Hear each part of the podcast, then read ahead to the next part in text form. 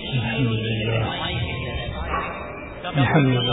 نحمده ونستعينه ونستغفره ونؤمن به ونؤمن به ونتوكل عليه ونعوذ بالله من شرور أنفسنا ومن سيئات أعمالنا من يهده الله فلا مغل له، ومن يغلله فلا هادي له. وأشهد أن لا إله إلا الله وحده لا شريك له. وأشهد أن سيدنا ونبينا ومولانا محمدا عبده ورسوله. صلى الله تعالى عليه وعلى آله وأصحابه وعلى آله وأصحابه وبارك وسلم وبارك وسلم تسليما كثيرا كثيرا أما بعد آپ صلی اللہ علیہ وسلم سے عرض کیا گیا کہ کیا ہم کو جانوروں کی خدمت پر بھی ثواب ملتا ہے؟ آپ صلی اللہ علیہ وسلم نے فرمایا کہ جتنے تر کلیجے والے ہیں یعنی جاندار ہیں، ان سب کی خدمت میں ثواب ملتا ہے۔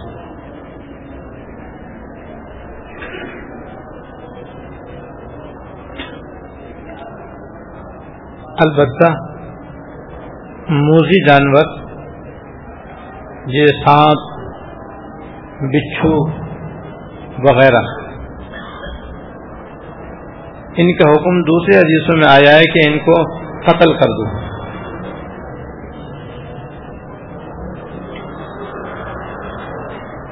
اس حدیث میں ایک بے زبان جانور کتے کے ساتھ اچھا سلوک اچھا برتاؤ کرنے پر بخشش ہونے کا ذکر ہے۔ اور وہ بخشش بھی کسی عام یا نیک عورت کی نہیں، بدکار اور خواہشہ عورت کی۔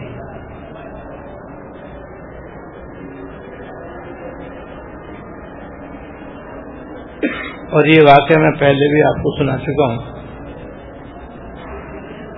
اس میں ہم سب کے لیے یہی سبق ہے۔ کہ انسانوں کے ساتھ تو اچھا سلوک کرنا ہی چاہیے۔ چاہے وہ اپنے قریب رہتے ہوں یا دور رہتے ہوں۔ اور چاہے وہ نیک ہوں یا نہ ہوں،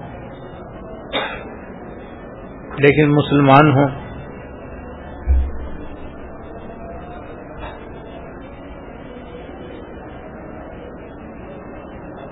بلکہ عام حالات میں تو کافروں کے ساتھ بھی اچھے اخلاق سے پیش آنا اور ان کی مصیبت میں ان کے ساتھ انسانیت کے ناطے مدد کرنا، یہ بھی کار خیر ہے۔ خاص طور پر اس نیت سے کہ شاید اس خدمت کی بدولت وہ مسلمان ہی ہو جائے۔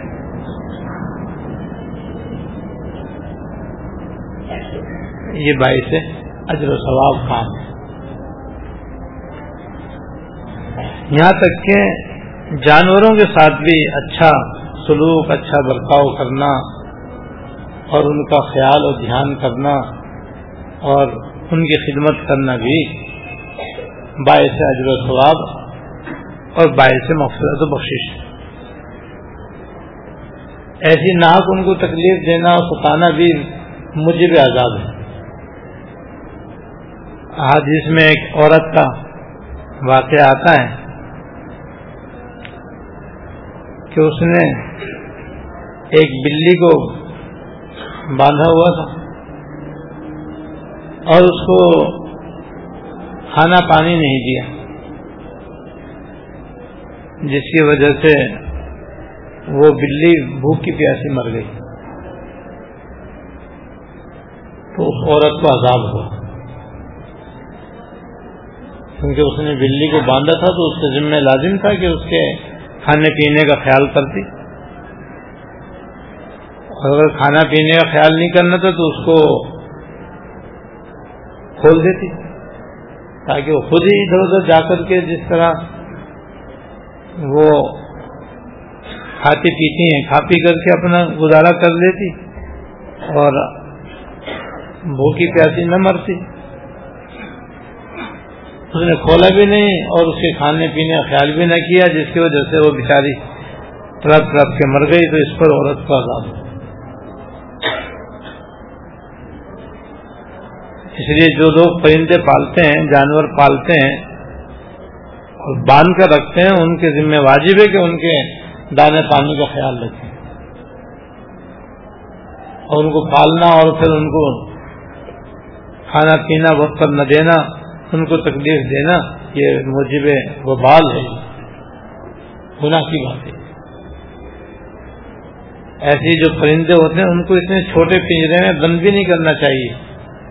اتنے چھوٹے پنجرے بند کر کے رکھنا نہیں چاہیے، جس کے اندر وہ اڑ بھی نہ سکیں، بھاگ دوڑ بھی نہ کر سکیں، بھاگ دوڑ بھی نہ سکیں۔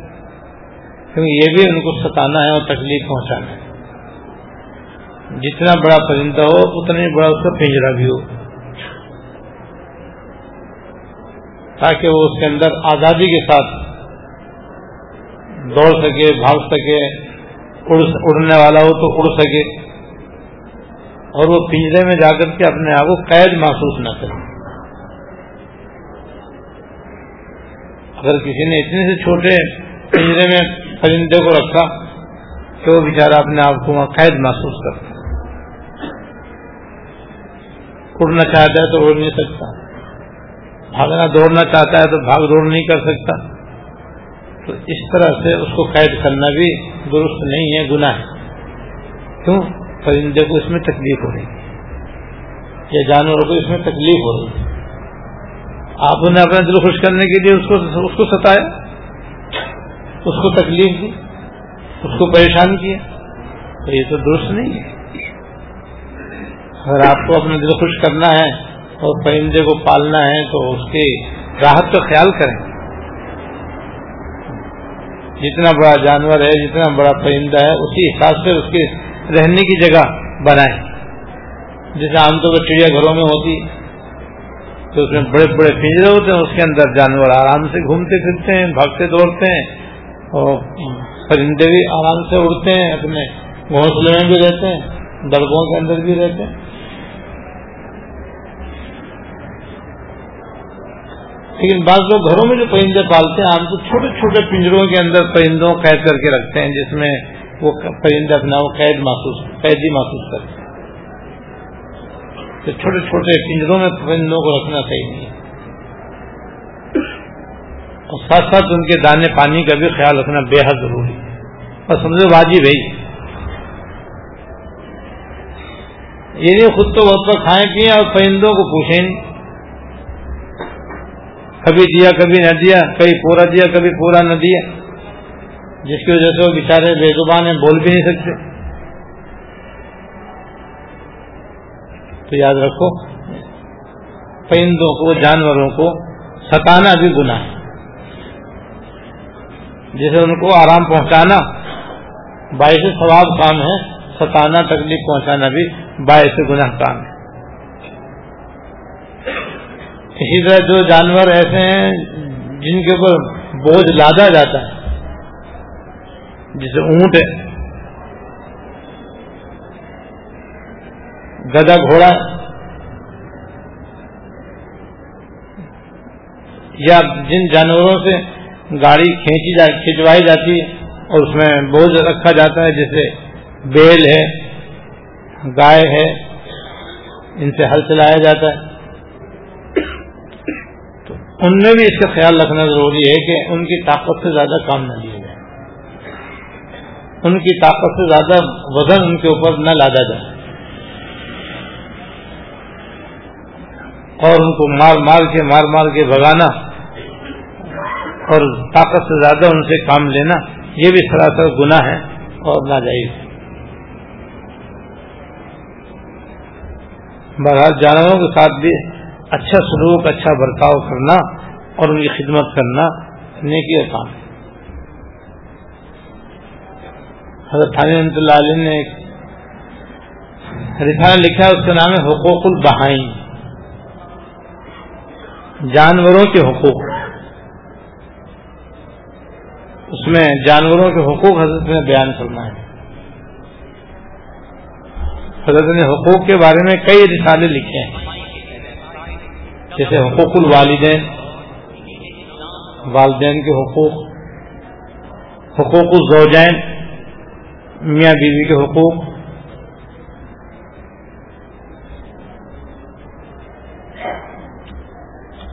اور ایسے ہی جانوروں کے حقوق۔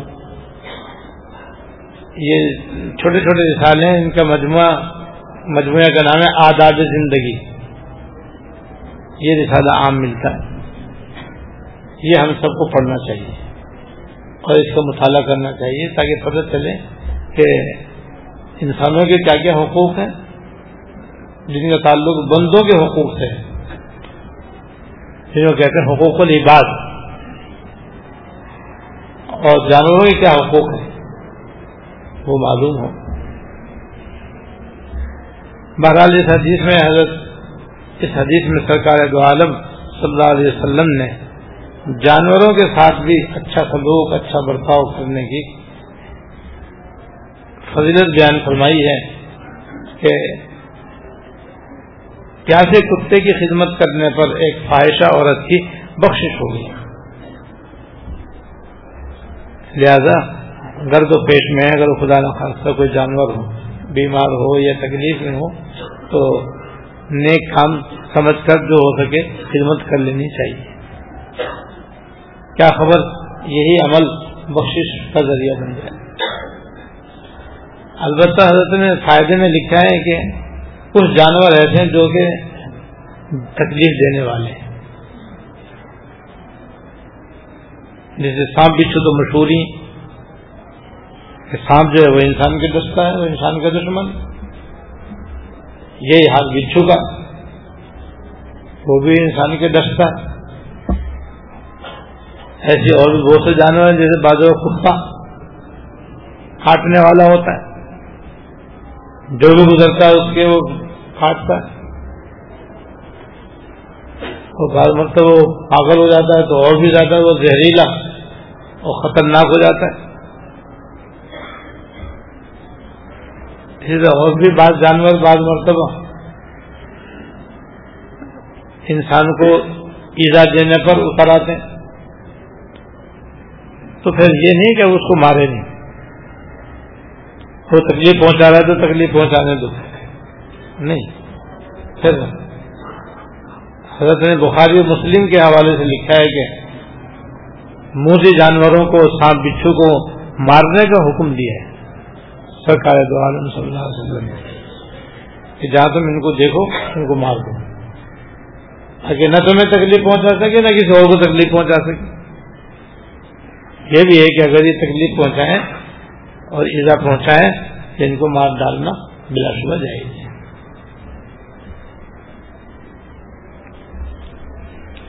حدیث نمبر چودہ۔ غریبوں کو کھانا کھلانا۔ غریبوں کو کھانا کھلانا۔ حضرت بن محمد رضی اللہ تعالیٰ سے روایت عنہما سے روایت ہے کہ رسول اللہ صلی اللہ علیہ وسلم نے فرمایا کہ رحمان کی عبادت کرو اور غریبوں کو کھانا کھلایا کرو اور سلام کو عام کرو یعنی ہر مسلمان کو سلام کرو، خواہ اس سے جان پہچان ہو یا نہ ہو۔ تم جنت میں سلامتی کے ساتھ داخل ہو جاؤ گے۔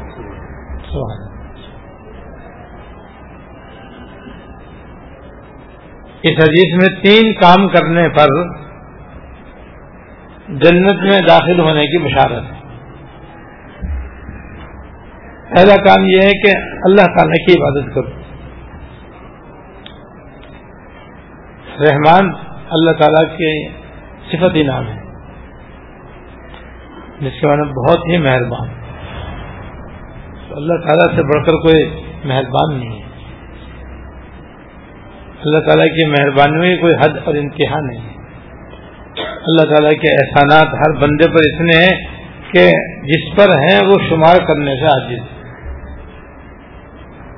تو باوجود ہماری نالائکی کے اور باوجود ہماری غفلت اور لاپرواہی کے بلکہ نافرمانی کے ان کے احسانات اتنے ہیں کہ ہم شمار نہیں کر سکتے۔ پھر کیوں نہ ہم اس کی عبادت کریں؟ لہذا جو باتیں انہوں نے اپنی عبادت کی بیان فرمائی ہیں اور بتلائی ہیں، دل و جان سے اللہ تعالی کی عبادت کرنی چاہیے۔ ایک کام کیے دوسرا، غریبوں کو کھانا کھلانا۔ بلا شبہ غریبوں کو، محتاجوں کو ضرورت مندوں کو کھانا کھلانا کار خیر ہے، لیکن اس میں بھی چند باتوں کا خیال رکھنا ضروری ہے۔ ایک تو غریبوں کو کھانا کھلانے میں نہ تو دن کی پابندی ہونی چاہیے، نہ خاص خاص تاریخوں کی پابندی ہونی چاہیے۔ نہ اجتماعی طور پر کھلانے کی پابندی ہونی چاہیے۔ اور اپنے مال حلال سے کھلانا چاہیے۔ بعض لوگ غریبوں کھانا بھی کھلاتے ہیں، لیکن دن تاریخ کی بڑی پابندی ہوتی ہے اس کے بغیر نہیں کھلاتے۔ جیسے کسی کا انتقال ہو جائے تو تیسرے دن دعوت کرتے ہیں۔ اور پھر سب ملنے جلنے والوں کو، سب رشتے داروں کو، عزیز و اقارب کو جمع کرتے ہیں، اکٹھا کرتے ہیں، پھر ان سب کی دعوت کرتے ہیں، انہیں کھانا کھلاتے ہیں۔ اور اس میں یہ بھی فرق نہیں کرتے، کون ہے میری، کون غریب ہے بس سب کو کھلاتے ہیں۔ اور کہتے ہیں بھائی یہ خیرات ہے یہ غریبوں کھانا کھلانا ہے، میت کو سواب پہنچانے کے لیے۔ اسے کہتے ہیں کی جا تیسرے دن کی دعوت۔ اسی طرح بعض لوگوں نے جمعرات مقرر کر رکھی ہے۔ جمعرات بھری مراد یہ یعنی جو جمعرات کو صدقہ دے گا، اس کی مراد پوری ہوگی۔ ارے بھائی، ہفتے کو دے گا تو مراد پوری نہیں ہوگی کیا؟ اور جمعے کو نہیں دے گا تو کیا مراد پوری نہیں ہوگی اس کی؟ نہ جمعرات جمعوں کریں گے، نہ ہفتے کو کریں گے، نہ اتواروں کریں گے، نہ پیروں کریں گے کریں گے تو جمعرات کو کریں گے۔ صدقہ بھی جمعرات کو لوگوں نے بعض لوگوں نے خاص کر رکھا ہے کہ جمعرات بھری مراد۔ وہ جمعرات کو صدقہ دو گے تو تمہاری ساری مرادیں پوری ہوں گی۔ ایسے جمعرات کو غریبوں کو کھانا کھلانا ضروری سمجھتے ہیں۔ جہاں جمعرات آئی، بس انہوں نے دیکھ پکوائی اور غریبوں کو کھلائی۔ وہ یاد تو جمعرات ہے بھائی۔ آج کھانا کھلائیں گے تو ہماری مرادیں پوری ہو جائیں گی۔ آج سزا کریں گے تو ہماری مرادیں پوری ہو جائیں گی۔ یہ دن کی پابندی ہے۔ یہ ناجائز۔ جیسے مرنے والے کے تیسرے دن کی دعوت کی پابندی نہ جائے ایسی جمعرات کے دن کی پابندی نہ جائے ایسی چالیسواں، ایسی برسی لہذا کھانا کھلانا ہو تو کسی دن کی کوئی پابندی نہیں ہے۔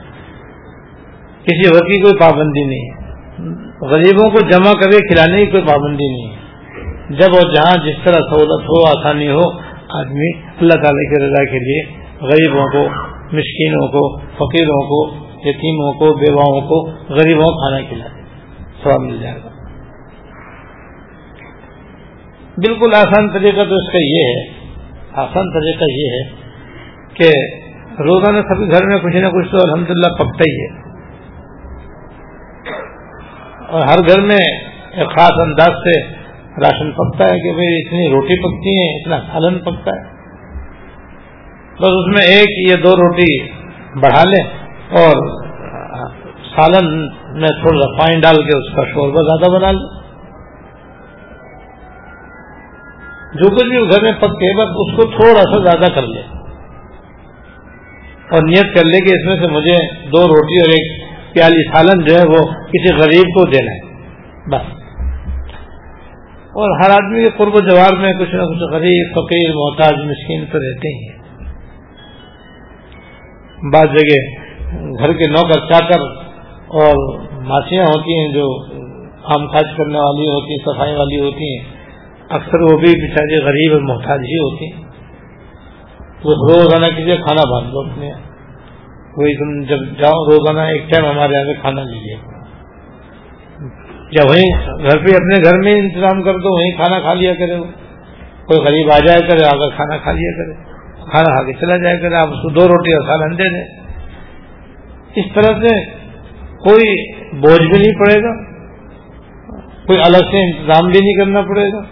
نہ اس کے اندر نام ہے، نہ شہرت نہ دکھاوا ہے، نہ اس میں کسی قسم میں کوئی غلط پابندی ہے، کچھ بھی نہیں ہے، بس سہولت ہے اور آسانی ہے۔ اور غریبوں کھانا کھلانے کے جو فضائل ہیں، وہ انشاءاللہ آسانی کے ساتھ حاصل ہو جائیں گے۔ بلکہ ایسا تو شاید لوگ کرتے ہی ہوں گے۔ کہ عام طور پر بعض دفعہ کھانا گھر میں بچ جاتا ہے۔ تو اللہ بچہ بعض لوگ تو اسے پھینک دیتے ہیں تو اللہ تعالیٰ کی رزق کی بڑی ناقدری ہے، ناشکری ہے۔ باعث سے ببال بات ہے، اس سے تو بچنا ہی چاہیے۔ خواتین کو خاص طور سے اس سے بچنا چاہیے۔ اور اس کو سنبھال کر رکھ لینا چاہیے۔ اور سنبھال کر پھر کسی غریب تک پہنچا دینا چاہیے۔ لیکن یہ بچا ہوا کھانا دینا، خاص طور سے جبکہ وہ دوسرے وقت میں کھانے قابل بھی نہ ہو، اس کو دینا اگرچہ ہے تو وہ بھی صدقہ، لیکن یہ گھٹیا درجہ ہے یہ۔ اور اگر ایسا کھانا بچ جائے تو اس کو بھی دے دینا چاہیے، یہ نہیں گھٹیا ہے تو اس کو دو مت پھینکو اس کو۔ پھینکنے سے پھر لاکھ درجے بہتر ہے، کسی کو کسی کام آ جائے۔ بہتر پہلا درجہ کہ جو ہم کھا رہے ہیں، وہی اللہ کے راستے میں کسی غریب کو بھی کھلا رہے۔ ہیں جس میں سے ہم کھا رہے ہیں، اسی میں سے ہم اس کو بھی کھلا رہے ہیں۔ اللہ پاک نے فرمایا لنتا تم شکو اما تو ہرگز تم نیکی اور بھلائی کو نہیں پہنچ سکتے، جب تک کہ تم اس چیز میں سے اللہ کے راستے میں خرچ نہ کرو جس کو تم پسند کرتے ہو۔ تو رہے جو تازہ تازہ کھانا پکا ہے، وہ تو ہماری پسند کا ہے۔ تو اس میں سے دیں گے تو اپنی پسند کا دیں گے، اور جو بچوا دیں گے تو وہ ناپسند دیں گے۔ تو ناپسند چیز بھی اگر صدقے میں دینا جائز ہے۔ مگر بہتر تو نہیں ہے۔ بہتر یہ ہے کہ اپنی پسند کی چیز اللہ کے راستے میں خیرات کریں اور صدقے میں دیں تو وہ زیادہ بہتر اور افضل۔ تو کھانا کھلانے کا یہ عمل، یہ بڑی فضیلتوں والا عمل ہے، اس کے بڑے فضائل ہیں۔ اس لیے ہمیں اس نیک کام کو جو بہت ہی آسان ہے، کر لینا چاہیے۔ اللہ تعالیٰ توفی کے ساتھ اور تیسرا عمل اس حدیث میں بتلایا گیا سلام کو عام کرو۔ سلام کو عام کرنے کا مطلب یہ ہے کہ چاہے کسی سے جان پہچان ہو یا نہ ہو، اس کو سلام کرو۔ اس کے اس کے عام کرنے کی ضرورت ہے۔ سلام کے عام کرنے کی ضرورت ہے۔ ہمارے ماحول میں، ہمارے معاشرے میں سلام تو کیا جاتا ہے، لیکن اکثر ان کو سلام کیا جاتا ہے جن سے جان پہچان جن سے دعا سلام پہلے سے ہوتی جن سے پہلے ملنا جلنا ہوتا ہے۔ جن سے کوئی رشتے داری اور جن سے کوئی دوستی ہوتی ہے۔ بس ان سے تو سلام دعا ہوتی ہے یا کسی سے ہمیں کوئی کام ہے۔ وہ اس کو تو زوردار سلام کریں گے۔ جب کسی سے کوئی کام ہے نا تو پھر اس کو سلام زوردار کریں گے۔ کبھی زندگی میں نبی کیا ہو تو کریں گے اس کو اب تو کام پڑ گیا۔ تو ایسا نہیں ہونا چاہیے۔ چاہے ہمیں کسی سے کام ہو یا نہ ہو، اور کسی سے ہماری ضرورت وابستہ ہو یا نہ ہو، کوئی رشتے داری ہو یا نہ ہو، دوستی ہو یا نہ ہو، کوئی غرض ہو یا نہ ہو، جان پہچان ہو یا نہ ہو، بس مسلمان ہونا چاہیے۔ اگر دوسرا مسلمان ہے تو کیسے ہی وہ اجنبی ہو، اور کیسے ہی غیر معلوم آدمی ہو لیکن ہماری اس سے ملاقات ہو رہی تو پہلے سلام کرنا چاہیے۔ یہ گزرتے ہوئے ہمارے پاس سے وہ گزر رہا ہے تو ہمیں سلام کرنا چاہیے۔ اور چاہے وہ ہم سے چھوٹے کیوں نہ ہو۔ چاہے وہ چھوٹے بچے کیوں نہ ہو، کیونکہ سرکار دو عالم صلی اللہ علیہ وسلم بچوں کو بھی گزرتے ہوئے سلام فرمایا کرتے یہ سنت بھی آج کل تقریباً متروک ہے کہ بعض بچے تو سلام کر لیتے ہیں بڑوں کو۔ لیکن بعض بڑے ایسے ہوتے ہیں جو چھوٹے بچوں کو سلام نہیں کرتے، وہ چاہتے ہیں کہ بچے ہی ہمیں سلام کریں۔ ایسا نہیں ہونا چاہیے۔ بچوں کو بلا شبہ سلام کرنا چاہیے، لیکن اگر بچے خود سلام نہیں کر رہے ہیں تو بڑے کو چاہیے کہ وہ خود سلام کرے ان کو۔ اور اس کا، اس کی عادت ڈالنی چاہیے۔ غرض کے جو بھی راستے ملے، چاہے ہماری جان پہچان ہو یا نہ ہو، چھوٹا ہو یا بڑا ہو اچھا ہو یا برا ہو، ہمیں سلام کرنا چاہیے۔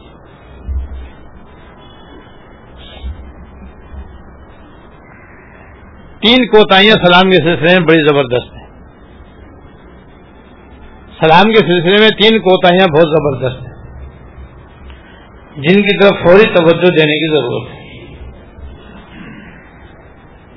ایک کوتا تو یہ ہے کہ آج کل جب کوئی چھوٹا بڑے سے ملتا ہے، تو وہ سلام کرنے کو بے ادبی سمجھتا ہے۔ اور مسافر لڑانا ضروری سمجھتا ہے جیسے کوئی شاگرد ہے، اپنے استاد سے ملے گا، کوئی بیٹا ہے، اپنے باپ سے ملے گا۔ کوئی کسی اور وجہ سے نیچے عہدے کا ہے، وہ بڑے عہدے والے سے ملے گا۔ سلام نہیں کرے گا، جلدی سے ہاتھ میں رہے گا۔ یا اگر سلام کرے گا تو وہ زور سے کرنے کو گستاخی سمجھتا ہے اور بے ادبی سمجھتا ہے۔ کہ میں زور سے کہوں، سلام کروں جس سے کہ استاد کو سلام سنائی دے، یہ تو بڑی بےدبی کی بات ہے۔ تو بڑی گستاخی کی بات ہے۔ بس وہ دور سے ذرا سا چھپتا ہوا تھا اور جناب بس ہلکا ہلکا مسکراتا ہوا تھا، بدل جیسے ہاتھ ملانے کی کوشش کرے گا، سلام نہیں کرے گا۔ تو یاد رکھو، یہ بالکل غلط طریقہ ہے۔ جس سے آپ ملنے جا رہے ہیں، ملاقات کر رہے ہیں وہ چھوٹا ہو یا بڑا ہو، ہر ایک کو چاہیے کہ سلام کرنے، پہل کرے، پہلے سلام ہے۔ اگر جو کو موقع ہے سلام کرنے کا، تو پہلا کام سلام کرنا ہے۔ اور اتنی آواز سلام کرو کہ جس کو سلام کیا جا رہا ہے، اس کو سنائی بھی دے۔ اسی لیے دور سے سلام کرنے میں حکم ہے کہ ہاتھ سے اشارہ کرے زبان سے سلام کرے لیکن دور ہونے کی وجہ سے آواز نہیں جا رہی۔ تو آواز پہنچانا ضروری نہیں ہے، دور ہونے کی بنا پر۔ لیکن زبان سے سلام کرے ہاتھ سے اشارہ کر دے تاکہ اس کو یہ پتہ چل جائے کہ میں، آپ نے سلام کیا ہے۔ تاکہ وہ بھی سلام کا جواب دے سکے۔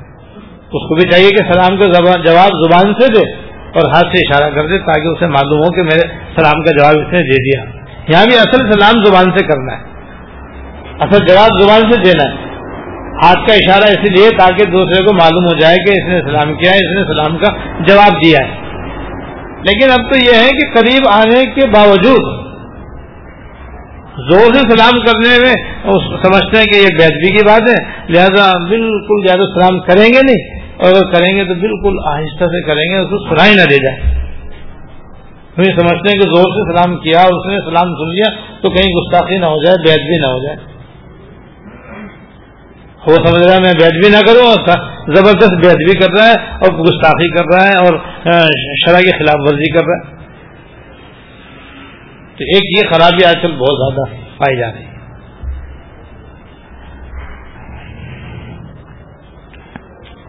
دوسری خرابی یہ ہے کہ بے وقت اور بے موقع سلام کرنے کا بھی بڑا رواج ہے۔ مثلا کوئی آدمی کسی سے گفتگو کر رہا ہے۔ یہ کسی لکھنے، پڑھنے میں، کسی کام میں مشغول ہے۔ کسی طرح بھی بہرحال وہ مصروف ہے، فارغ نہیں ہے اور ہماری طرف متوجہ نہیں ہے۔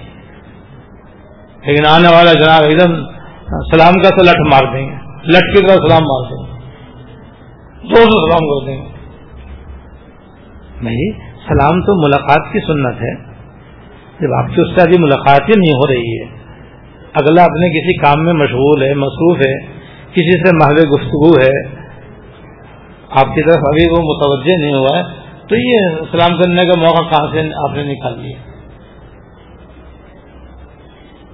جیسا آپ نے دیکھا کہ بعض لوگ مسجد میں جب داخل ہوتے ہیں، تو مسجد میں داخل ہوتے ہی زور سے سلام کریں۔ گے کوئی ان کی طرف متوجہ ہو یا نہ ہو، وہ ان کو تو مسجد میں داخل ہو کر زوردار سلام کرنا ہے تاکہ سارے مسجد والے ان کی طرف متوجہ ہوں گے، کون آیا؟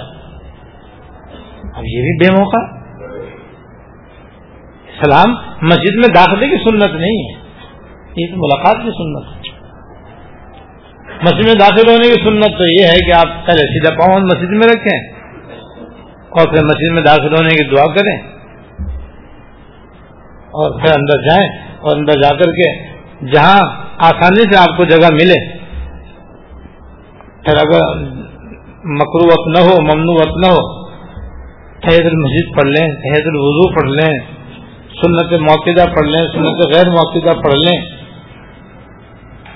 اور اس کے بعد پھر جماعت کے انتظار میں یاد الہی میں مشغول رہے قرآن شریف کی تلاوت میں لگے رہے یہ ہے، دیکھو مسجد کا، مسجد کے آداب تو یہ ہیں مسجد کے آداب میں یہ نہیں ہے کہ مسجد میں داخل ہو تو پہلے سلام بھی کرو۔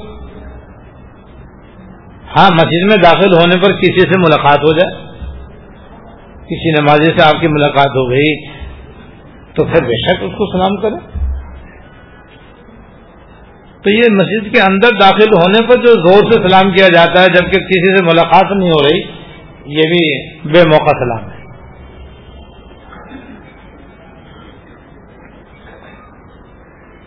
لہذا اگر کسی سے ملنے جائے آدمی، اور جب دیکھو کہ وہ مشغول ہے تو بس ابھی خاموشی سے بیٹھے رہو۔ جب وہ فارغ ہو اور آپ کی طرف توجہ دے، متوجہ ہو تو پھر یا تو وہ سلام کرے پہلے، یا پہلے سلام کرو جو پہلے سلام کرے گا اس کا سواب زیادہ۔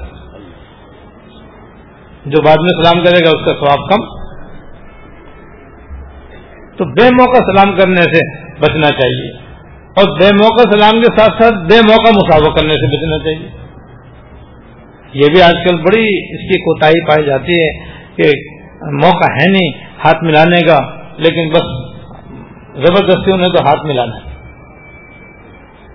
ہمارے استاد محترم مولانا عاشق رہے صاحب دامت برکاتم رحمت اللہ علیہ تو کہتے ہیں، آج کل مسافر نہیں کہتے، مسافر لڑاتے ہیں۔ تو واقعی یہ بس یہ مسافر لڑانا ہے، ایک آدمی جلدی جلدی جا رہا ہے، دوسرا جلدی سے آ کر کے جناب ہاتھ میں ہاتھ مل کر کے جا رہا ہے بس اتنی سی ہاں، انگلی لگا لے، بس ہو گیا مسافر کو مگر لگانا ہے اس کو۔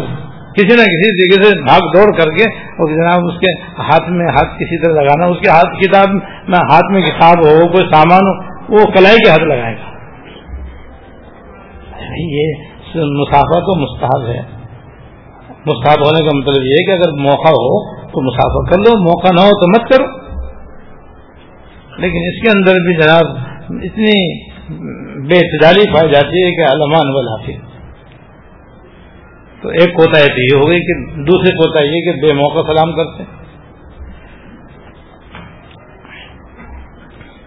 تیسرے سلام کا لفظ سے نہیں بولتے۔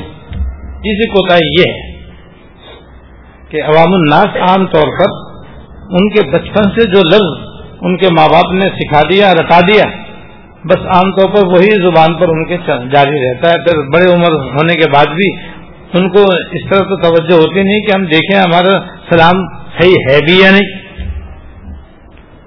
بس وہ رٹا ہوا سلام ہی کرتے رہتے ہیں۔ چنانچہ عام طور پر جو مرد حضرات ہیں، وہ بعض دفعہ اس طرح کریں، السلام علیکم السلام علیکم السلام علیکم کیا ہے بھائی؟ وہ عادت پڑے گی نا تمہیں؟ السلام علیکم کرتے ہیں حالانکہ سلام یہ السلام علیکم کہنا چاہیے۔ شو میں حمزہ ہے، پھر آگے علی فلام میں پھر حمزہ کو سین سے ملانا ہے۔ السلام علیکم، یہ ہے، سیدھا سیدھا سلام۔ تو کرنا چاہیے تو السلام علیکم کم سے کم کہنا چاہیے۔ اس پر دس نیکیں ملتی۔ اگر برحمت اللہ بھی کہے تو پھر بیس نیکیں ملتی۔ تو برکات ہو گئے تو تیس نیکیاں ملتی تو جو بھی سلام کا السلام علیکم و رحمۃ اللہ وبرکاتہ گئے افضل تو یہ وبرکاتہ تک نہ کہے تو کم سے کم السلام علیکم تم کہے۔ السلام علیکم تو سلامی نہیں ہے۔ یہ تو مردوں کا بتا دے عورتوں کا بھی سنو۔ عورتوں کا بھی سلام عجیب ہے۔ ہو گئے، السلام علیکم۔ السلام علیکم۔ السلام علیکم، کیا چیز بھائی؟ ان میں یہ السلام علیکم، ان میں بھی بہت کم صحیح سلام کہنے والی۔ السلام علیکم، یہ مردوں کا غلط سلام، السلام علیکم، یہ خواتین کا غلط سلام۔ دونوں کے لیے ایک ہی سلام ہے۔ السلام علیکم و رحمۃ اللہ وبرکاتہ۔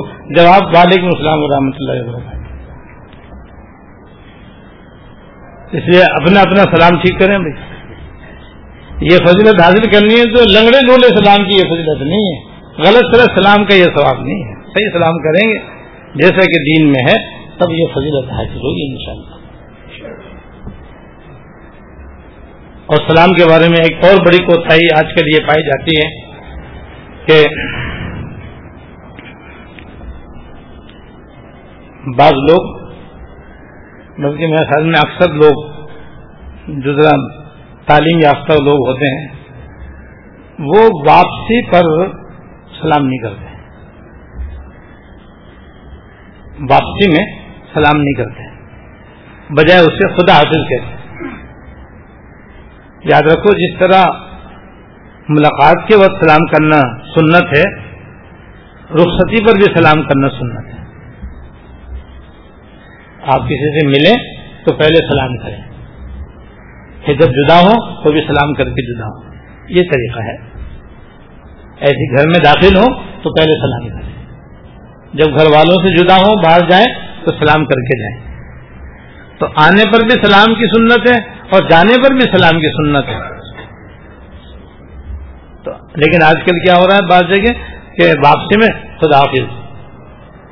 کیوں کہتے جی امان السلام علیکم، ہے ہی نہیں۔ بالکل ہی ختم۔ یہ بہت بڑی بہت بڑی غلطی ہے یہ۔ یہ بہت بڑی کوتاہی ہے، کیونکہ یہ تو گویا شریعت کے طریقے کو تبدیل کرنا ہو گیا۔ کیوں؟ شریعت میں تو رخصتی کے وقت بھی سلام مصنون ہے۔ لہذا جب ایک دوسرے جدا ہوں تو السلام علیکم و رحمۃ اللہ وبرکاتہ، یہ کم از کم السلام علیکم کہنا چاہیے۔ السلام علیکم، چھوڑ کر خالی خدا حافظ پر اکتفا کرنا یا فی امان اللہ پہ اکتفا کرنا، یہ صحیح ہے اس سے بچنا چاہیے۔ ہاں یہ کر سکتے ہیں کہ واپسی میں سلام بھی کریں، پھر فی امان اللہ بھی کہہ دیں، کیونکہ یہ دعا ہے۔ یا خدا حافظ کہہ دیں، یہ بھی دعا ہے۔ تو سلام کے بعد دعا دینے میں کوئی حرج نہیں ہے، کیونکہ ہم نے شریعت کے حکم پر تو عمل کر لیا اور ساتھ میں ایک دعا اور دے دی، تو اس میں تو کوئی حرج نہیں۔ لیکن یہ غلط ہے کہ سلام چھوڑ کر خالی خدا حافظ. اکثر ٹیلی فون پر ایسے ہی ہوتا ہے کہ جب کسی سے بات ہوتی ہے تو شروع میں تو سلام ہوتا ہے، لیکن آخر میں سلام نہیں ہوتا۔ بہت کم لوگ سلام کرتے ہیں، زیادہ تر تو بس خدا حافظ۔ کیا مائنڈ تو اسلام کے سلسلے میں ان کوتاہیوں سے بچنا چاہیے۔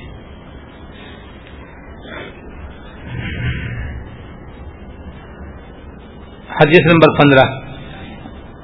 راستہ بھولنے والے کو راستہ بتانا۔ حضرت ابوذر رضی اللہ تعالیٰ عنہ سے روایت ہے کہ رسول اللہ صلی اللہ علیہ وسلم نے فرمایا، اپنے مسلمان بھائی سے ملاقات کے وقت مسکرانا، جس سے وہ یہ سمجھے کہ مجھ سے مل کر اس کو خوشی حاصل ہوئی ہے۔ یہ بھی صدقہ ہے۔ اور کسی کو اچھی بات کا حکم دینا اور بری بات سے روکنا، یہ بھی صدقہ ہے۔ کسی راستہ بھولنے والے کو راستہ بتا دینا یہ بھی تیرے لیے صدقہ ہے۔ اور کسی نابینا کی مدد کر دینا بھی تیرے لیے صدقہ ہے۔ اور کوئی پتھر، کانٹا، ہڈی راستے سے ہٹا دینا یہ بھی تیرے لیے صدقہ ہے۔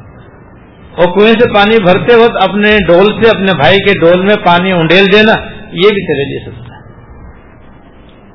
اب تو یہ سارے کام ایسے ہیں جو بالکل چھوٹے چھوٹے، ہلکے ہلکے، آسان آسان ہیں۔ اور انسان کو زندگی میں کوئی نہ کوئی موقع ان کے کرنے کا آتا رہتا ہے۔ راستے سے تکلیف چیز ہٹانا یہ تو ایک ایسا کام ہے کہ ہر شخص روزانہ یہ کام کر سکتا ہے۔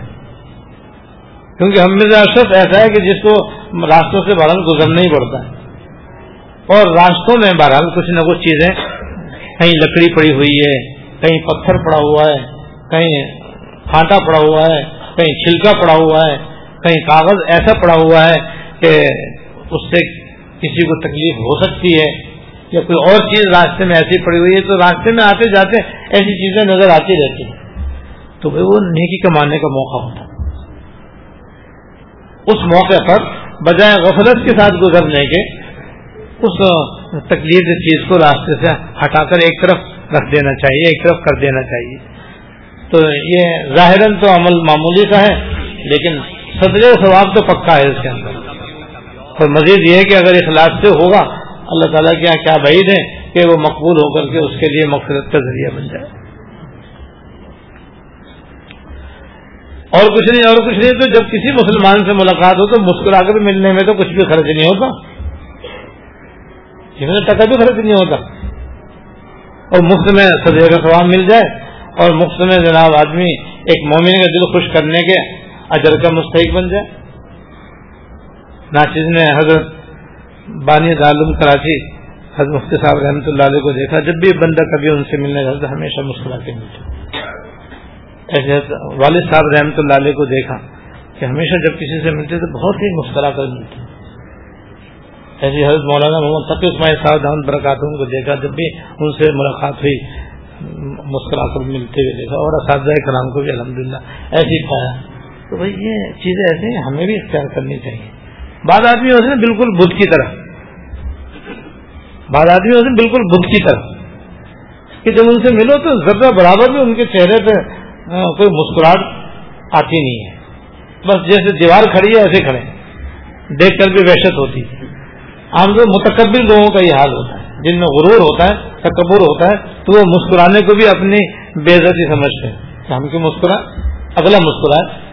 وہ کیوں مسکرائے تم نہیں مسکرا رہے تو اسے کیا سوچے تم سے مسکرا کر بول لیں گے۔ لیکن بہرحال بھائی یہ مسکرانا تو کوئی مہنگی چیز نہیں ہے، کوئی مشکل عمل نہیں ہے، آسان نہیں کیے۔ جب آسان سے نہیں کیے تو بس اس کی عادت ڈالنی چاہیے۔ اللہ تعالیٰ توفیق عطا فرمائے۔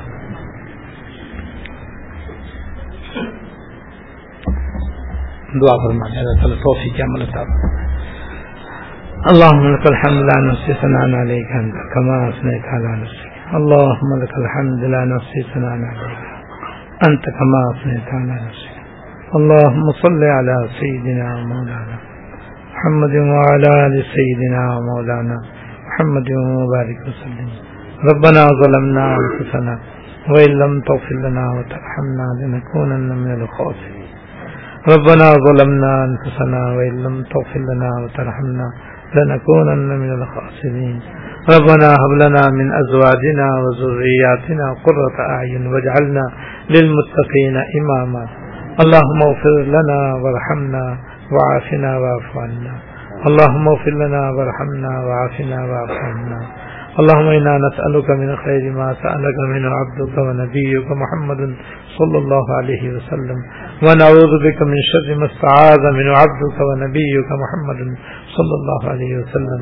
أنت المستعان أنت, أنت المستعان وعليك البلاغ ولا حول ولا قوة إلا بالله. اللهم إنا نسألك الخير كله ونعوذ بك من الشر كله. یا رحم الرحمین، یا رب العالمین، یا حی، یا قیوم، یا زلجلال والاکرام، ہم سب کے اگلے اور پچھلے، چھوٹے اور بڑے، خفیہ علانیہ ہر قسم کے گناہوں کو معاف فرما۔ یا اللہ، ہم سب کی، ہم سب کی ہمارے والدین، ہمارے اہل ویال ہمارے سارے اساتذہ قابر مشائق احباب، جملہ متعلقین، متوسلین، تمام حاضرین اور حاضرات، اور جہاں جہاں جو جو خواتین و حضرات سن رہے ہیں، سب کی بخشش فرما۔ یا اللہ، ہم سب کی بال بال بخشش فرما۔ ہم سب کی بال بال مغفرت فرما۔ یا اللہ، اپنے فضل سے، اپنے کرم سے ہم سب کی اصلاح فرما۔ یا اللہ، ہمارے ظاہر کی بھی اصلاح فرما۔ ہمارے باطن کی بھی اصلاح فرما۔ اور ہماری ساری نیک حاجتیں پوری فرما۔ یا اللہ، ہم سب کی تمام نیک حاجتیں پوری فرما۔ یا اللہ، ہم سب کو اپنی مرضیات پہ چلنے کی توفیق عطا فرما۔ سرکار دو عالم صلی اللہ علیہ وسلم کے جو ارشادات اس وقت پڑھے اور سنے اور سنائے گئے، یا اللہ، ان پر ہمیں عمل کی توفیق عطا فرما۔ یا اللہ، ہم سب کو ان پر عمل کرنے کی توفیق عطا فرما۔ یا ہم الراحمین ہمیں دین کی سمجھ عطا فرما۔ آخرت کی فکر نصیب فرما۔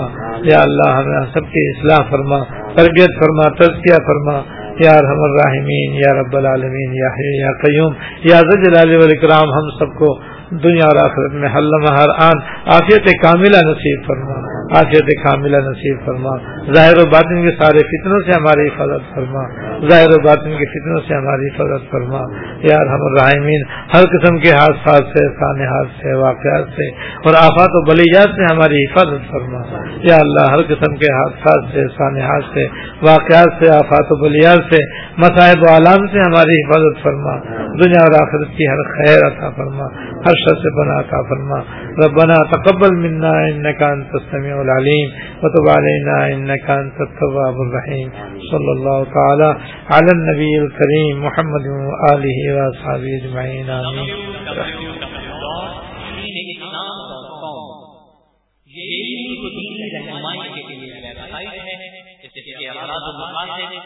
www.deenislam.com اسلامی تعلیمات کو دنیا بھر کے مسلمانوں تک پہنچانا ہے اور اس کے ساتھ اصل حاضر کے جدید مسائل جن کا تعلق زندگی کے کسی بھی شعبے سے اور اس کے بارے میں قرآن سنت کی روشنی میں صحیح رہنمائی کرنا ہے۔ توحید رسالت کے حملوں کا مؤثر جواب اور دنیا بھر کے لوگوں کو نبی کریم صلی اللہ علیہ وسلم کے حوصلہ و کمالات اور تعلیمات سے آگاہی پروگرام شامل ہے اسلام کے خلاف پھیلائی گئی غلط فہمیوں کو دور کرنا اور مسلمانوں کے ایمانی جذبات کو بیدار رکھنا بھی اس کوشش کا حصہ ہے۔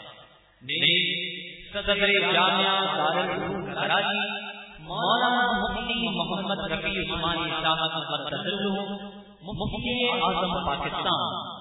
اور شیخ الاسلام جس سے سپریم پاکستان۔ مولانا مفتی محمد تقی عثمانی صاحب مرکز اور مفتی جامعہ دارالعلوم کراچی۔ حضرت مولانا مفتی عبد الرؤوف سکھر جی صاحب مرکز کی ہفتہ اسلامی مجالس براہ راست بیان کی اور دیگر علماء پاک ہند کی تقاریر بھی اب انٹرنیٹ پر اس ویب سائٹ پر سنی جا سکتی ہے۔ اسی طرح آپ کے مسائل اور یعنی آن لائن دارالفتا اور مدارس دینیا کے سالانہ نتائج سے گھر بیٹھے بآسانی استفادہ حاصل کیا جا سکتا ہے۔